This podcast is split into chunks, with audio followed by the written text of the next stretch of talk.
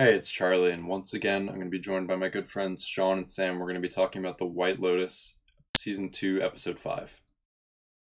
Alrighty, Episode 5 is out. We've all seen it.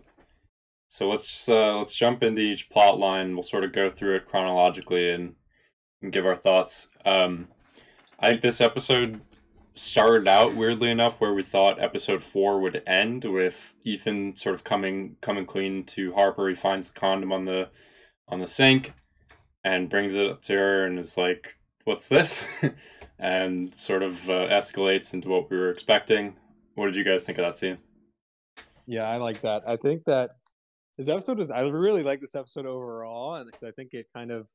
Uh, and I actually was expecting different things to happen in this episode, but with this, so with this Ethan Harper stuff, I didn't think he would fess up to it. I kind of forgot that she left it on the sink, but I, I'm glad that they did discuss it and it went went into the open for them and kind of drove their plot line through the rest of the episode. Mm-hmm. Yeah, the only thing I could think of, I guess the nicest word is Ethan is just a complete dweeb. Like I don't the way totally. he's like sitting there shrugging his shoulders like I thought you'd be happy. This is good news. It's, yeah. it's just the most embarrassing apology yeah, I think of all time. Should, and I really uh, like if he had handled that with a more sincere apology, I feel it could have prevented so many issues like in this episode, but it was yeah. a it was a tough watch on his part, and I'm also like glad they got that out of the way and they can put like these new things in motion that are developing. Yeah, I think you should feel good about this, Ethan. Just like all time. feel good about this. like, yeah, he's so nonchalant about it. It's hilarious. I love that. Yeah. I like just generally speaking about this episode. It kind of felt like for for a lot of characters they sort of reached like this catharsis where they got sort of their emotions out and like all the stuff that was sort of festering. And then for the four, first four episodes sort of came out in this episode and we'll get into it later but like with like dominic and albie and sort of what they were feeling about their father mean, in this case with like harper sort of coming loose and like realizing like sort of like what what issues she's been having. So i love that. But yeah just i mean his his whole sort of speech there to her when or she's sort of like interrogating him and he's giving his answers. I actually thought he was doing okay until he got to I got to the I think you should feel good about this. Yeah, yeah, no. he, he's like clearly his own worst enemy. I mean, just like he's setting himself up for failure. Because he really he he didn't do anything like terrible. Like what he said was true, but it was just his delivery is just like he's completely like mentally dominated by um Cameron. Cameron. Yeah, totally. yeah. It's just he has complete control over him, and it, it's so bad. I guess it like maybe it was like that back in college, but it's uh I think that's what's really driving it, and it's like tough yeah. to watch. The only thing like Ethan fucked up on is just he didn't say anything sooner. Like if he had just t- told her, like when she asked about what happened the previous night, it like would have been totally normal. Yeah, I mean, she probably would have got time. mad that like he yeah. was like doing ecstasy and shit. Was um, when, when but, Harper was saying like, "Oh my god, he he cheats on her." That was the time, like yeah. right there. Totally. So, yeah. yeah, he blew it. So they go through that awkward sort of breakfast scene where they're like, "All right, let's go get drunk," and they go go out. They take the car, um, check out these wineries, and uh, I mean, the first little little thing we see is um, they're sitting sort of around the bench and uh, Harper's just watching Cam and Daphne like make out, and I guess in in her mind, in my opinion, she's wondering like, um, sort of like how they can be so normal about this. Um, I mean, but Sam, you had you had said last week how you were thinking that sort of uh, like Harper sort of craves that like desire that maybe she's not getting in her relationship, and I, I yeah. think that sort of started to play out a lot in this episode. Totally, yeah. I think like because yeah, she and we see it later as the episode progresses in her conversations too, and it's like yeah, she's definitely jealous of their relationship, of how they're able to just like carry on and have this lovey attitude towards each other, despite all the things that we've learned about that relationship and how like dysfunctional it kind of is in the background. She still wants like the facade, um, and so it's nice. It was it, definitely interesting to see that she was kind of creeping more into, uh, you know, trying to get some. Do you guys think that? Do you guys think she wants that, or that she's sort of confused by it and she's interested? Like, I to me, it doesn't seem like she deliberately, like that's what she desires to be like. To me, it seems like she, it's like it's it's sort of like this like ignorant bliss that she wants to like she she wishes she could have, but like maybe sort of knows she can't because she's she's too smart for that. Is how I've sort of been interpreting it. No, um, yeah, I think like I think she wants it, but not like in the same way. She doesn't want the dysfunction behind the scenes. She wants, she like, wants the like bet. She wants the, the the image, but she wants like the reality of that for her and Ethan. Like she thinks they can just have a good relationship, like the other two pretend to have. Mm-hmm. Yeah, it's like that's why she's questioning the relationship from the beginning too. She's like, they have to be hiding something. Yeah. It's like she she feels like it's too good to be true, but they they play it off so well. They like sell it that it, that they actually are like the happiest couple in the world. Mm-hmm. So she like, but she's like she wants to be with with Ethan or whomever potentially the happiest couple in the world.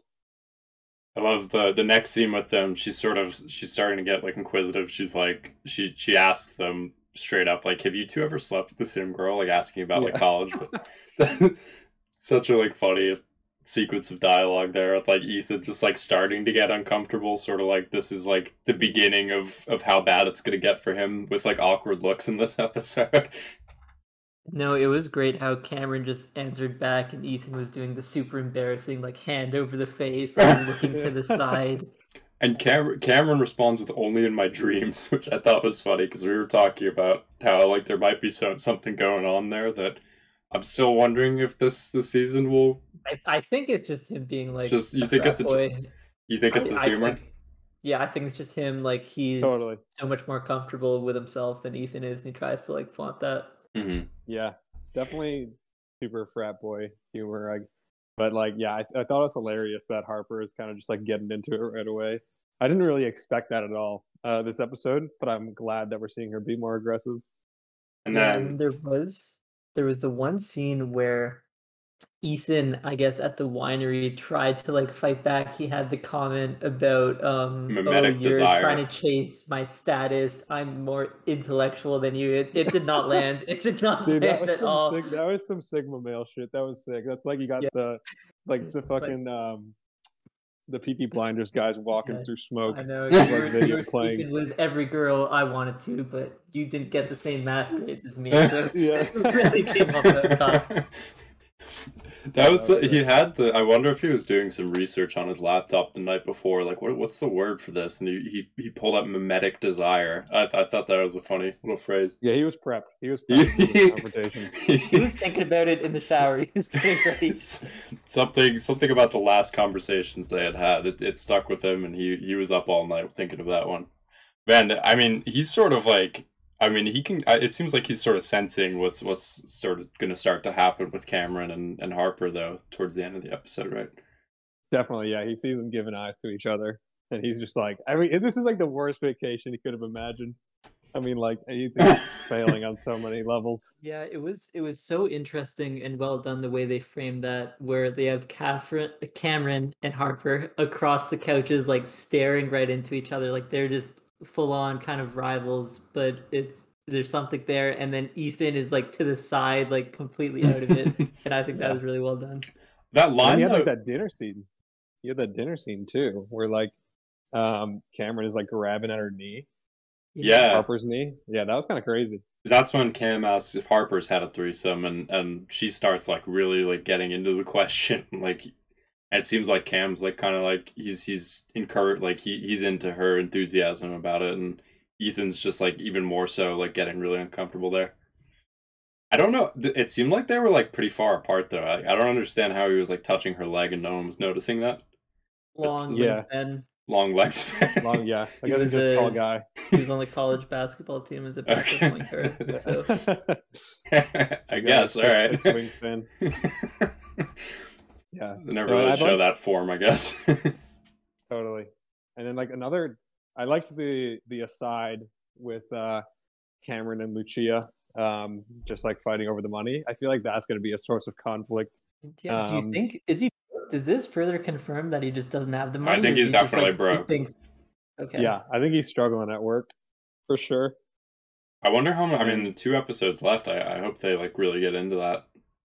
Yeah, I think it'll boil over between a couple of things. I think like Ethan and him are going to have more conversations about investment that could reveal some things. Perhaps they'll have conversations with Daphne that could reveal it. and then ultimately, I think Lucia eh, or Mia are going to confront him in front of Daphne, and that could lead to some violence. Well, the next thing I wanted to know is is like, do we think how how aware of everything do we think Daphne is? Like, is she aware about the money? I mean, I she seems to know. She's fully aware. Yeah, me, I think. I think she knows everything, and she's just yeah. getting back at him in the like in like in, in her mind the best way possible, which is pretty sinister. Like with showing her son to uh to Harper was pretty crazy, and I like that reveal a lot and how subtle it was. What did you guys make of that? Because she she goes on this little rant like, oh, like oh, I have this trainer, he's pretty cute. You want to see a picture? And then she shows like the baby pictures. What what did you guys? Oh well, I mean, like so she said her trainer has blue blue big blue eyes and blonde hair, and she shows her son who has blonde hair and blue eyes which implies to me that like the trainer's the father of that child. Is that what you? Oh my god, I didn't think of that. Dude. Oh, okay. Oh, yeah. She and she so, and she delivered it so like sly and coy. It was so well. Oh done. man. Okay, I that totally like I was like, what? What just happened here? That, what? okay, yeah. I think we might have might have had the same thing. What were you thinking of that scene? I was just a little confused by. I I really like. I I think it was I was uh, did not pick on the like the trainer how she described the trainer. So then when I saw the picture, I was just like, oh, okay, I don't know. Okay, for me, so for me, it was like the trainer was kind of a metaphor for like she, she when she's thinking about the things that Cameron does, she just thinks about her kids and this like great life that they can have with her sticking with them, and that's how she gets through it. Like that was it to me. I didn't think about that other implication that Sam just brought up at all. I I totally think that what I said is correct because I actually thought the same thing. I thought it was gonna be like some weird like trad wife shit where she's like, "Oh, I my training is being a mother," and like that sort of thing. But that's not her character. I don't see that at all. And I think like the way she delivers the lines and she gives like a little smile or like a smirk, and I think I think that's what sold it to me because I I was confused. I was like, "Why did she show a picture of her kid?" And then it kind of hit me that like, well, Cameron does not have either of those features, mm-hmm. and so it's likely that like genetically speaking that baby wouldn't have those features like most likely yeah. and so I think that to me that was like the, the giveaway. And I don't know if Harper picks up on it, but um, that's that's I'm definitely going to go with that interpretation. Right. I actually think. I mean, I I think Sean, I was leaning towards kind of what you were thinking there, uh, in the moment, but that that that totally makes sense. Yeah, I like that. Yeah, I mean, I because I because it, it all comes back to like she and and she ends the conversation with like you should get a trainer, and I don't think she's telling her like you should have a kid. I think she's or like you should go be with like have your side thing with a trainer like I have done. mm-hmm. We can. I think I think that could be. I hope they like bring that in more because I guess she has blonde hair as well. So it's like like her kid with with Cameron could look like that. Yeah, but like the recessive genes wouldn't like unless like I mean then it it becomes like you know you'd have to like think about it'd be like it was okay, it was well, a really really blonde haired kid. Yeah, exactly. And then okay. it's like, well, Ethan or uh, Cameron's one of his parents would have to have like blonde hair and blue eyes. That's like the only way, like genetically speaking, I guess. But that just becomes too complex. I'm just, I, I think. I'm glad we have us like a like, like a biologist in this this this podcast team here to break this. Thank you. I definitely, I'm definitely going with the the child as a product of an affair. So, which good for Daphne. She's fucking getting back at Cameron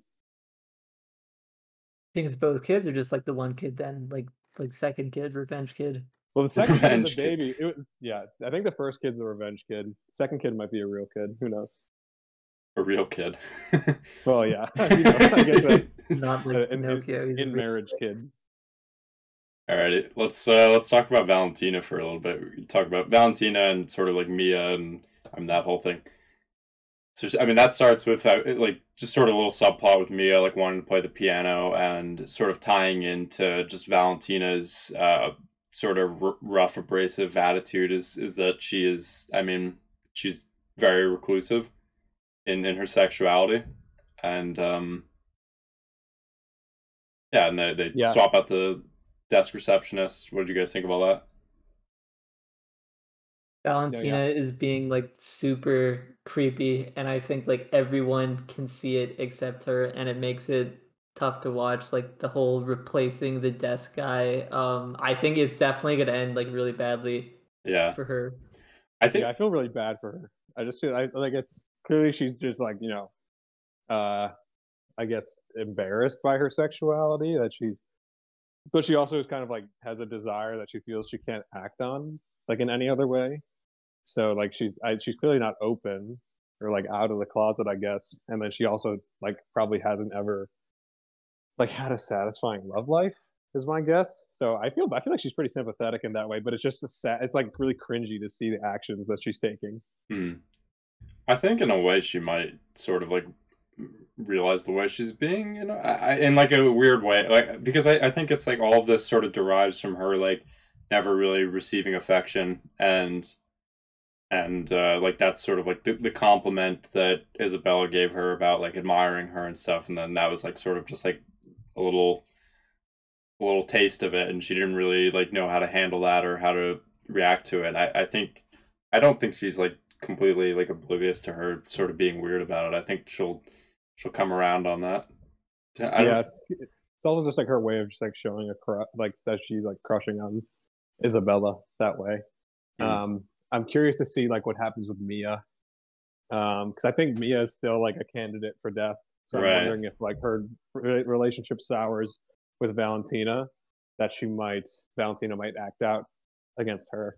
I'm still like I'm ready for the the return of Giuseppe. I'm I'm all for like the Giuseppe killing spree being the the source of Mia's death. like is... she she drugged me and then then I come back and she's playing on my piano and Giuseppe just goes nuts. That's definitely I I could see that happening too.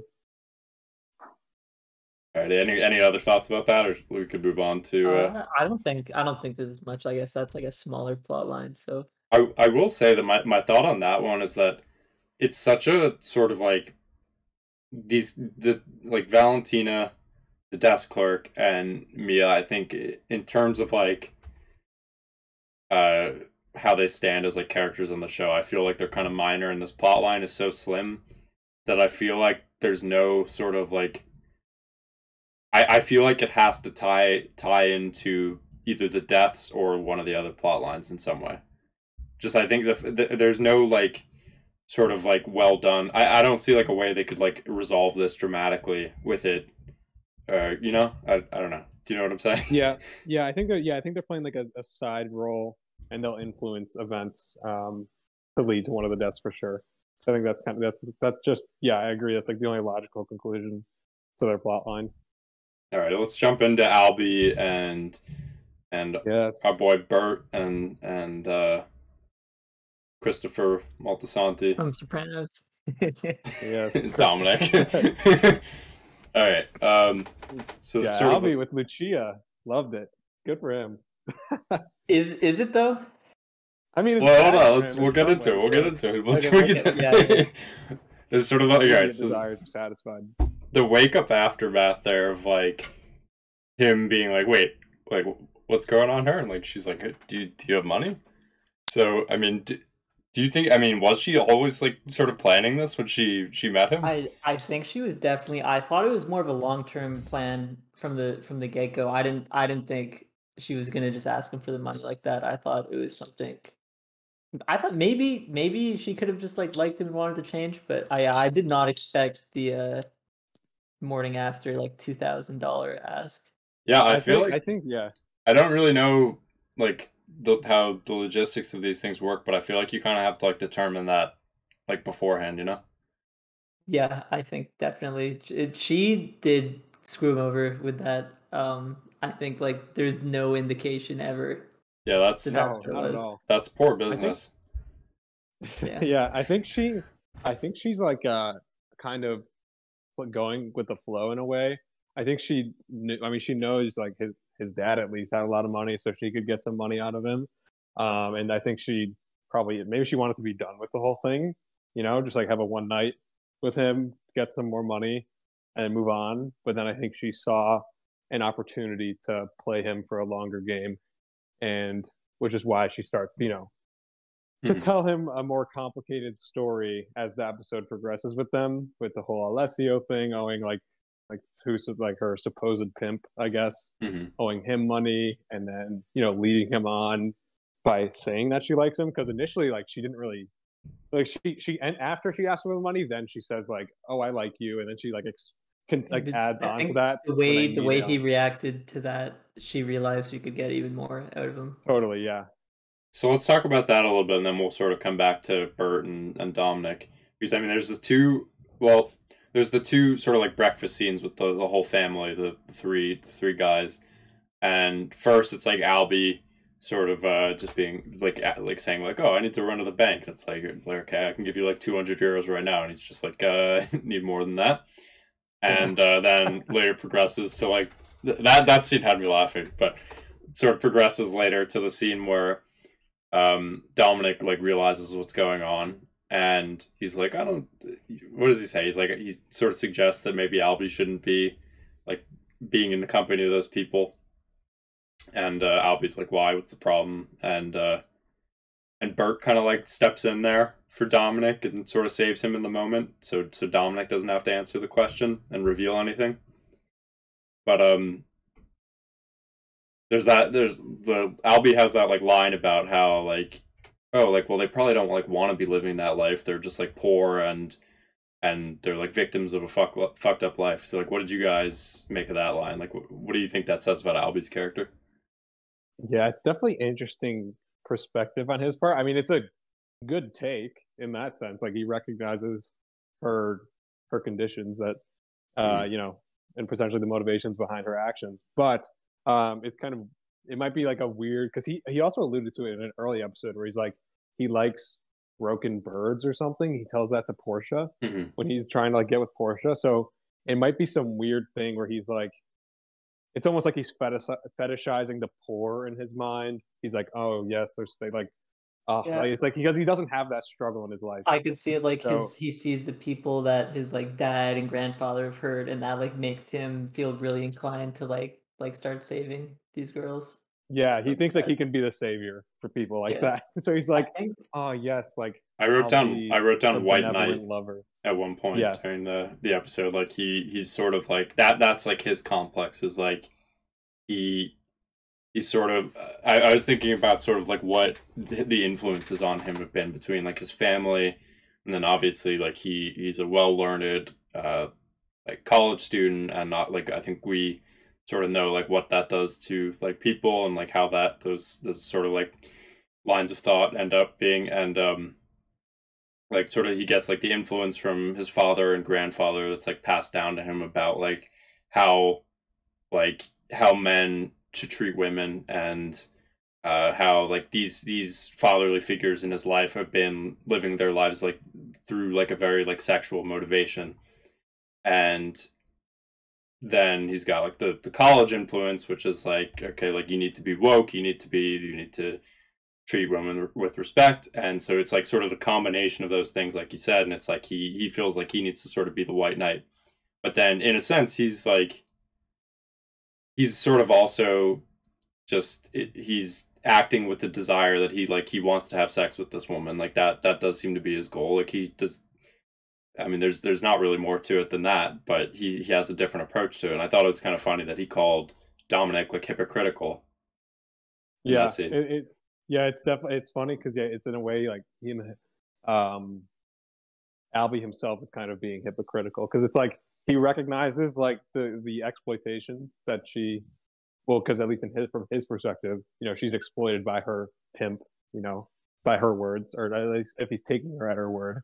Mm-hmm. And so he's like, okay, I can like participate in this if we have like a real relationship. Or he's like, oh well, I'll be the good guy and I can, you know, benefit from her services sexually, but at least like I since I recognize it, I'm not the bad guy. Hmm. So it's like I think he's he's trying to like I think he at least in his head he hasn't been super vocal about it, I guess, in, in his dialogue, but he's convincing himself that it's okay for him to be with her for, you know, whatever reasons he's he's conjured up.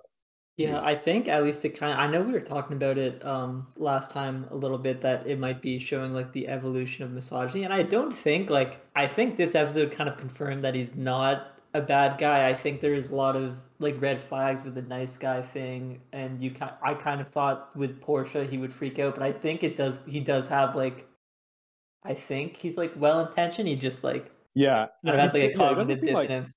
I think it's not like villainous, and like yeah, he he ended his conversation and like I mean, it's almost like I feel like he won't see Portia again. I mean, maybe towards the end if their plot lines converge, but it ended very amicably. And I mean, it seems like yeah, yeah he's he's not like a jealous freak who's gonna like no. go and like kill her or something. But yeah. um, so I, I think yeah, I, so he's definitely he's not like a terrible person. It's just that he, I think he's yeah he he puts himself in high esteem, um, yeah. I, which is an interesting position. A few thoughts on what you guys said. First, first off, um, Sean, what did you say? You said um, there's red flags with the nice guy thing. And I just think that's yeah. that's a funny phrase. that's that's a funny phrase. we're like we're breaking down like the nice guy act here for this for for Albie. Um, secondly, the Albie and Portia thing. I mean, we'll get into this more at the end. I still think there's a possibility that, like, Albie, he, he tried his luck with Portia, and it didn't work out for him. And you're saying like he he he's not acting out of jealousy, but I think the reason for that might be because something sort of came his way immediately. So there he That's never true. really had to deal with this like fallout of that. And I think if it gets to the point where Lucia screws him over or there's some conflict between Lucia and his dad, and that sort of ends badly for him, I still think it's very possible that he could have an emotional blowout, something to do with Portia and Jack. Um, yeah, I think he's definitely like a big candidate to be involved in in this murder. I was thinking it could be he like tries to kill the fake pimp, but I, I could also see it being yes. Valentina. Mm-hmm. Okay, uh, yeah, I think like it's possible because I guess we can kind of this plot line sort of wraps up with well i guess we could talk well we haven't talked about dominic and Bert yet but with albie and lucia it wraps up with them seeing at least so lucia says that she they kind of encounter alessio her supposed pimp um, on the streets and they they have dialogue in italian which is not subtitled which is you know red flag for we're not supposed to know what they're talking about which is funny because we could just like go on like Google and find out. But yeah, go on. Sorry. Yeah, that's totally true. I didn't think about that. I wondered if I had like I wonder. I was also curious if like if you had closed captions on, yeah. it would say like speaking in Italian, or if it would actually. The, the bilingual Italian fans, they, they they know they're a step ahead of us right now. That's so true. Oh my god, they have an advantage. But, go on. So, I think like if, if she takes it, the furthest extent she could take it with Albie, besides because I don't think she's going to set it up to where Albie feels like he needs to defeat Alessio in combat. I think it's going to be like, um, yeah, I think it's going to be like she's going to elicit even more money from him. She's going to be like, Alessio's going to kill me, and I need thirty thousand dollars to to get out of Sicily and escape. And he'll be like, okay, I'm to go to the bank and get the money for you, and then do it. And yeah, maybe things will fall out from there. But I kind of think that's her end game right now. I'm, I'm with you. I, I, I can see any of these things happening. Um, my last comment, Sean, I, just about how you, you said sort of like the, the evolution of misogyny between these these gen uh, generations. Like I, I kind of feel like maybe a better better term for it would be like the evolution of toxic masculinity. And yeah, no, because I, I, would not say Albie's misogynistic, I, I, but I definitely feel like he he does have uh, some traits of toxic mas- toxic masculinity that he's sort of bit, uh, grown from his his influence from his father. But um, yeah. F- speaking of that, we can sort of jump into uh, Dominic and Bert quickly, just uh, sort of how they ended up this episode. Um, I mean, it sort of starts with that earlier breakfast scene with um, Dominic, sort of like he. I mean, Bert sort of steps in for him and is and and covers him, so he doesn't have to explain the the escorts thing. But then you know Dominic still gets mad at him for for almost like revealing it. Um, and then yeah. later in that episode, hilarious. Yeah, I can't. I can't be responsible for everything I say. I'm concussed. Yeah. but uh, later, later in the episode, they have that that blow up in the in the dinner dinner scene. Um, what did you guys make of that? Yeah, I really liked that. I really liked the character development for uh, Dominic in that sense, and also for Bert. it's kind of exposing him as like he, Dom. Bert is not. I mean, because earlier in the earlier episodes, Bert is sold or he sells himself as if, yeah, I was like my son, but I did it way better. But then like it ends the up being totally did it. Of misogyny. yeah, he's just like the top level.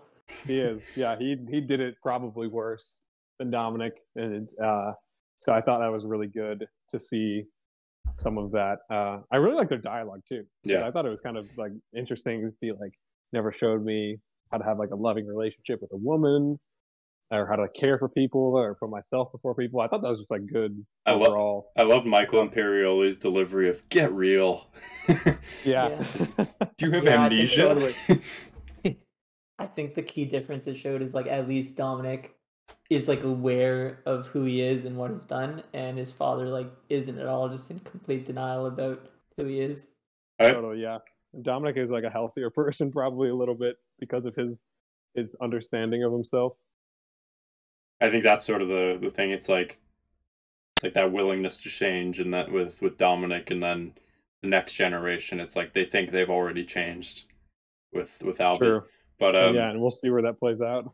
right, and um, I think uh, the the line, my biggest to- takeaway with that was like the last, I think, couple lines of the scene, where where Bert is like, uh, "Your mother and I loved each other very much," and Dominic's like, "It's not that simple," and Bert just says, "Yes, it is," because it kind it kind of reminded me of that like that like classic like the old people saying like the like oh times were much simpler back then. Totally, yeah, that, yeah, that's a good.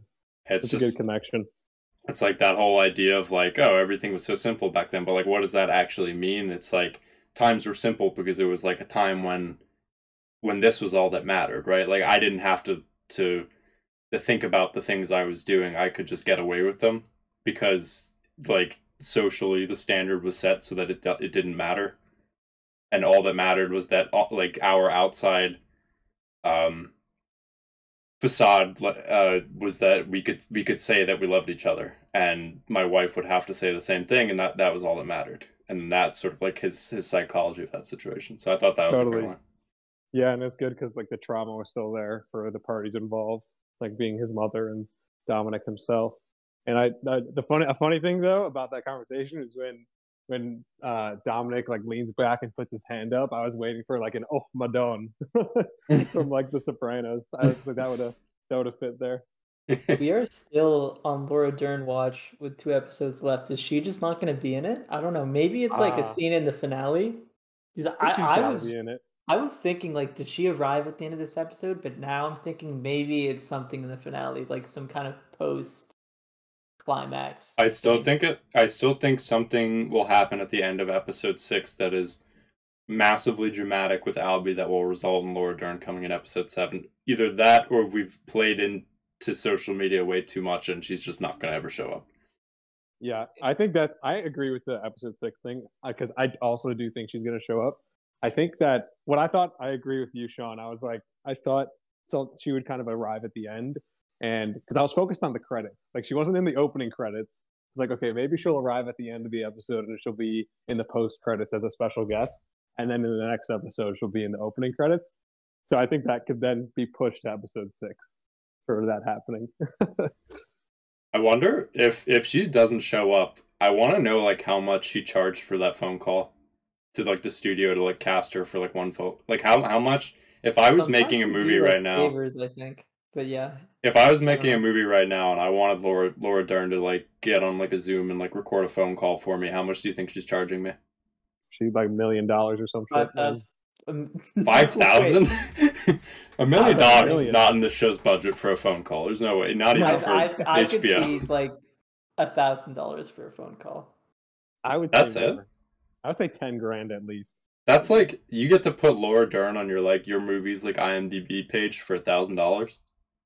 Definitely. Okay, but yeah, it's also like it's like a prestige HBO show. I, I feel it's different than like if I ask like, hey, do you want to want to be in my movie? But I'm talking like if I ask. oh, if you asked, okay, then then yeah, like twenty thousand. If, 20, if you were asking. All right. I would say even more. Yeah, I, I was thinking like fifty to a hundred thousand.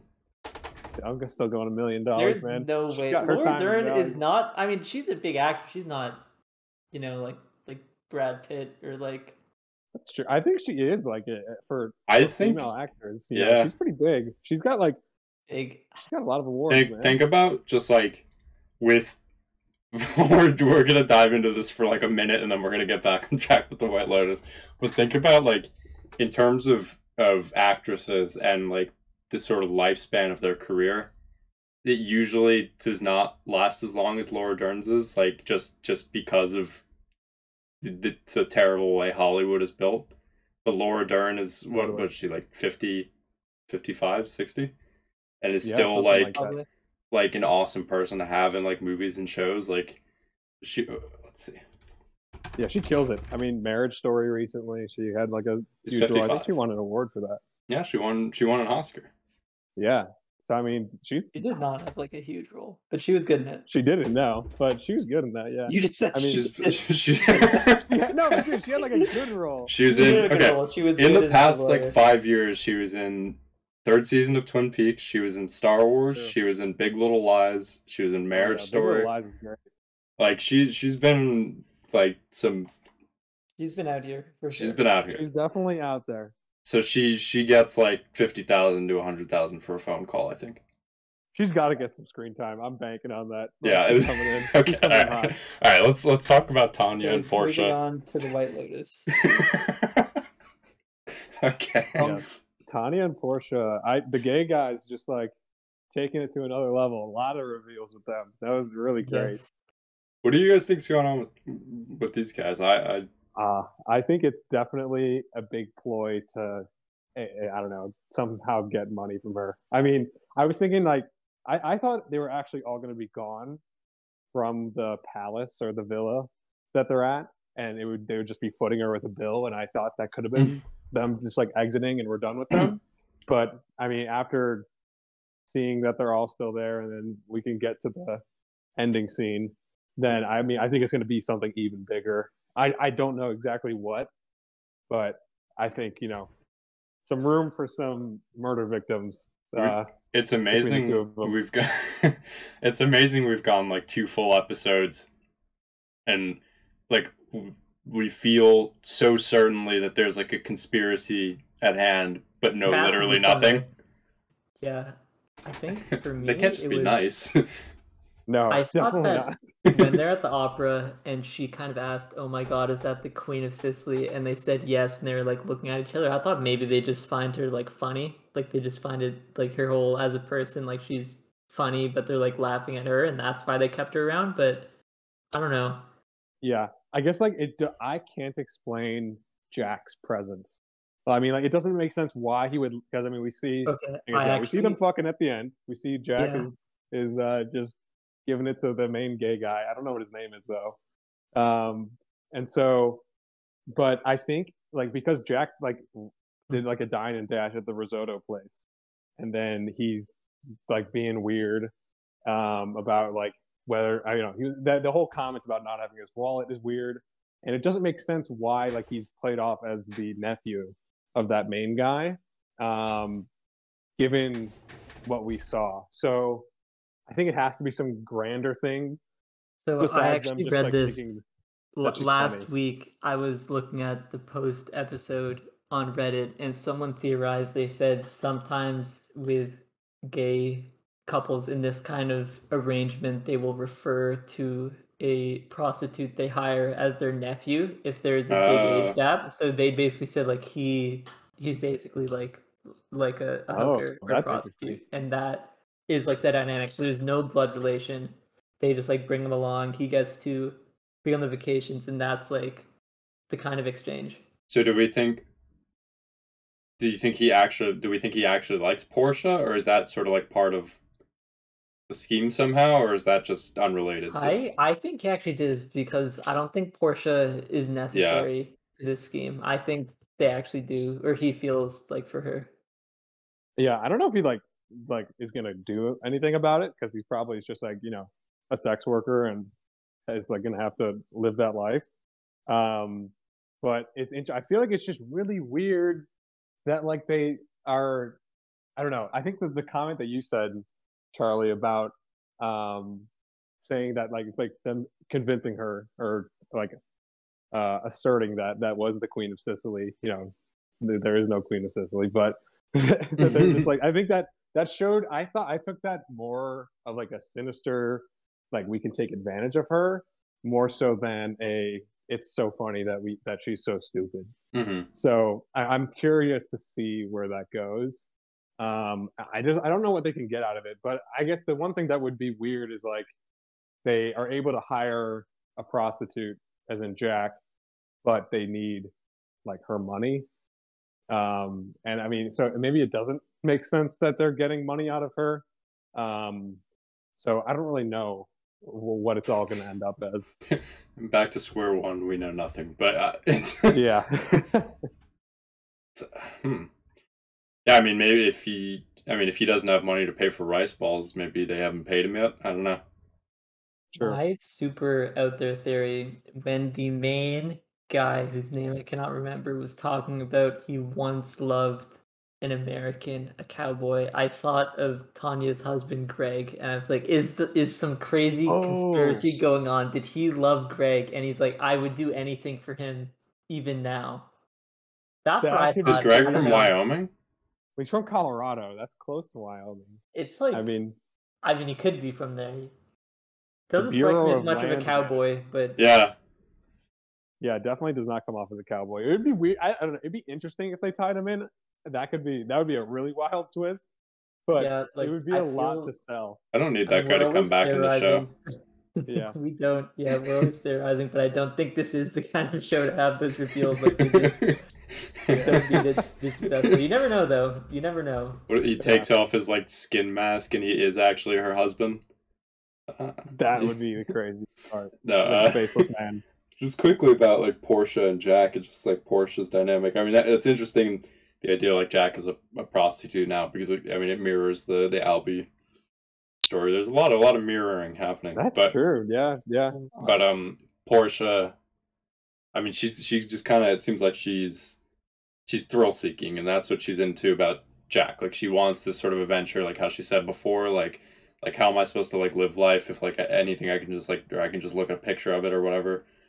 Um, and now it's I mean it's she's she's getting to have these like exciting like sort of dangerous experiences like like running away from people in the street and and and having sex with like the hot muscular british dude and whatever that that has like fancy underwear. Um and i mean like how how do we think that this will like fire back at her? Yeah i think she kind of takes on the innocent you know the victim of all of the events because she's definitely like I mean, besides the sex workers, she's in she's just like the most exploited probably of the rest, just being like Tanya's assistant and just like at her beck and call and command. Mm-hmm. So um I think she'll probably end up, you know, of the of the characters that we're seeing aside from like I guess uh, yeah, aside from Mia and Lucia, potentially Jack and like Valentina, she'll probably end up in some bad consequences because she's pretty innocent and hasn't really done anything bad. Hmm. Yeah, I think similar. The show is like largely about the relationship between these super wealthy people and like the people that serve them, and she is on the serving side of that. So I can imagine a situation where Tanya ends up getting out of it completely free, thinking about the next White Lotus she's going to visit, and um, Portia gets screwed over. I could imagine some sort of situation like where this all ends up at the end of the week and Portia and Albie are just like like man, we tried those other things, guess it's like back to us and then they like sort of mm. like start dating, but it's like implied that they're just gonna like end up wanting the same things over and over again. Yeah, and they're like, like super unhappy about it. I could see that. Yeah, that's interesting. Maybe like then you got mirroring a, a potential relationship between them with the Ethan Harper, Cameron Daphne. I could see it just like a little trifecta being like a like a commentary on like like millennial like dating and just like and and uh like the feelings of like the worth of like polygamy and um sorry i mean monogamy um but um but uh just like sort of thinking like i mean like Albie is always going to like he's gonna want he's gonna be the guy that like wants to be like the hero. He's gonna like want to be like the like the like I can fix that guy and where whereas like she's always gonna like sort of want like the adventure and like just try new things and like be sort of like bored with bored with her life. Totally. Yeah. Could see them being like a, an interesting match for each other in that sense. Yeah, we can. Yeah, well, it'll be interesting to see where it goes from there. Any last thoughts on the episode, or are we good to call it here? Or any last thoughts on Uh, no, no more theories from me. I think I'm out. no. I guess like, uh, one thing I'm curious is what's everyone's like top pick for murder victim? Um, Val- Valentina, for me. Valentina. Do we know she's alive? Don't we? I thought that was no, not Valentina. Sorry, um, Lucia. Okay. Okay. That's my bad. No, she's like the one person it cannot be. It won't be her. True. Yeah. Um. Okay, you think Lucia? Okay. I still want to say Albie. I think that's like the most logical reason like Laura Dern could show up. I think that I'm I'm like sticking with this theory. We're bringing it all back to Laura Dern. Okay. I'm like I'm like, like banking on the like Laura Dern appearance. The Michael theory. Imperioli like making an Instagram post like applauding Laura Dern's performance has to be more than just like a phone call in episode one theory. Yeah. yeah. I'm definitely thinking Mia. I think Mia is sadly a goner, and I, I really like her, but I think she's gonna be in some dire straits. Yeah, I think she's went. She's sort of in way over her head with this. Yeah. Alrighty, call it there.